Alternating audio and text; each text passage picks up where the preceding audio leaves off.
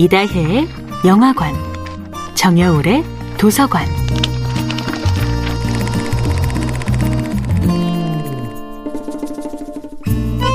안녕하세요. 여러분과 아름답고 풍요로운 책 이야기를 나누고 있는 작가 정여울입니다. 이번 주에 함께하는 작품은 스탕달의 적과 흙입니다.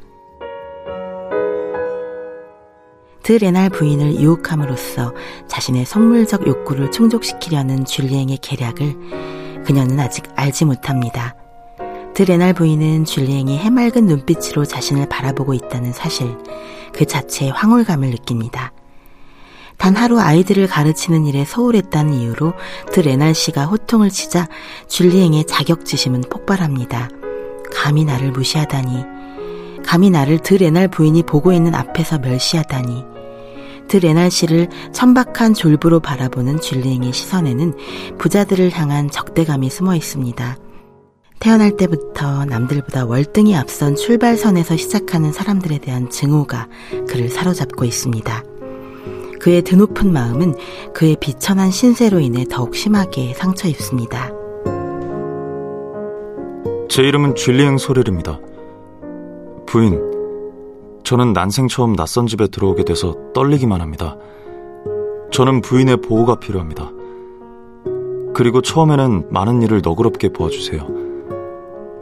저는 너무 가난해서 학교에도 다녀보지 못했습니다. 저는 군이이며 레종도네르 훈장 수훈자인 저의 사촌과 슐랑 신부님 이외에는 다른 사람과 말을 섞어본 적이 없습니다. 슐랑 신부님은 저에 관해 잘 말씀해 주실 것입니다. 제 형들은 언제나 저를 때리기만 했죠. 누군가와 처음 마주치는 순간 그 사람에 대한 아무 정보가 없는데도 그 사람에게 내 모든 약점을 털어놓을 수 있을까요?